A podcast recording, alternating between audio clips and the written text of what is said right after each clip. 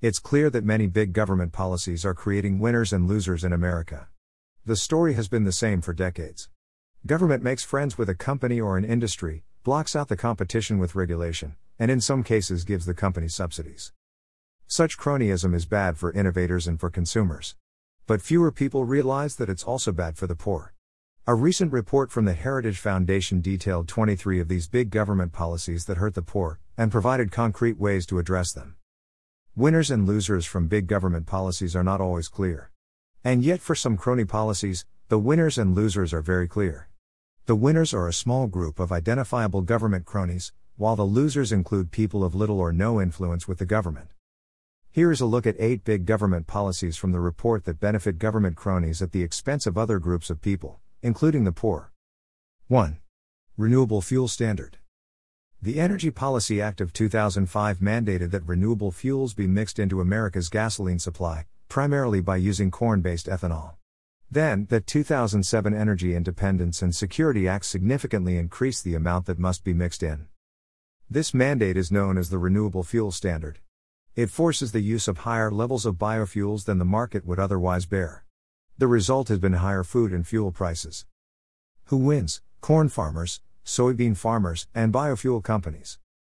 Who loses? Consumers of gasoline, consumers of food, and farmers that rely on feedstock and restaurants.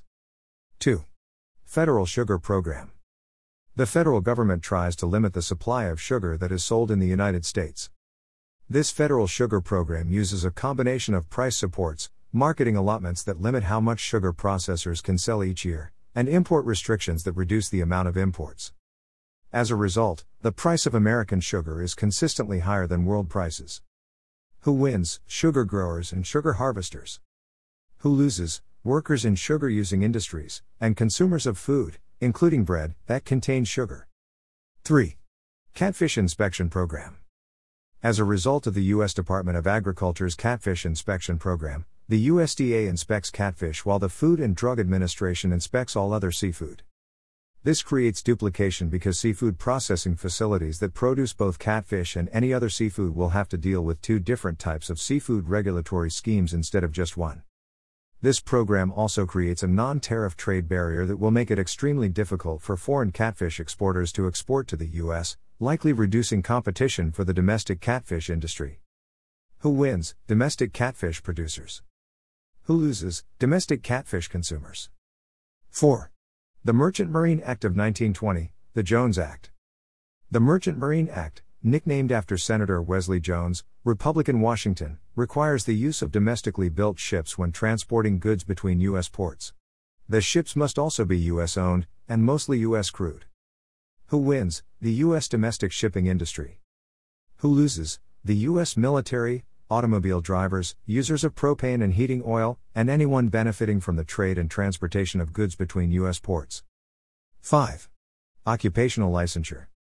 Licensure laws create government requirements for being allowed to practice a profession. These requirements exist even though the market would produce certification options if consumers desired such information. Who wins? Workers who have already obtained licenses. Who loses? People wanting to work who can't because they don't have a license, and consumers who have to pay higher prices for services. 6. Economic Development Takings.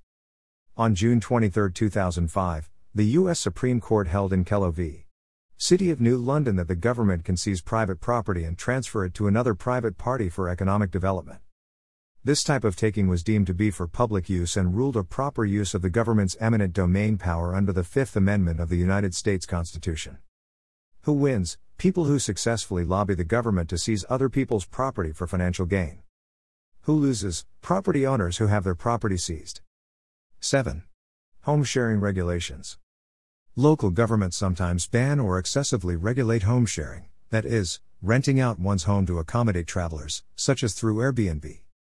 When this happens, consumers have less choices of where to stay when traveling, hotels can charge higher prices, and homeowners and renters can't make full use of their legally possessed homes to earn income for themselves.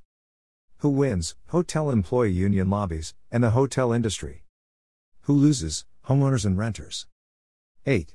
Ride sharing regulations. In some state and local jurisdictions, such as outside Portland, Oregon, Alaska, and Austin, Texas, the government bans or heavily regulates ride sharing companies like Uber and Lyft. These companies are popping up all over because they meet consumers' needs, but they are being held down in certain cities where the government backs the establishment industry. Who wins? Traditional taxicab companies. Who loses? Uber, Lyft, and drivers looking for low barriers to entry, taxicab customers, customers who want to go in or out of certain neighborhoods that traditional taxi drivers avoid, and users of public transportation seeking to complete the last mile of their trips. When industries or groups win special favors from politicians at the expense of ordinary Americans and the poor, it is an affront to freedom, especially to the economic freedom of the poor. Policies that drive up prices, especially of commodities, are harder to absorb if you are poor. The policies listed above can block off the only escape route that poor people have from poverty, preventing them from doing what they are good at for a living, for example, or from renting out their home or other property. All Americans should have the same opportunities open to them. But when government cronyism rears its ugly head, they don't. Those who fall on the losing side of cronyism are more likely to agree with President Ronald Reagan when he said, The nine most terrifying words in the English language are, I'm from the government and I'm here to help. Reprinted from Daily Signal. Patrick Tyrrell. Patrick Tyrrell is a research coordinator in the Heritage Foundation Center for Data Analysis. This article was originally published on fee.org. Read the original article.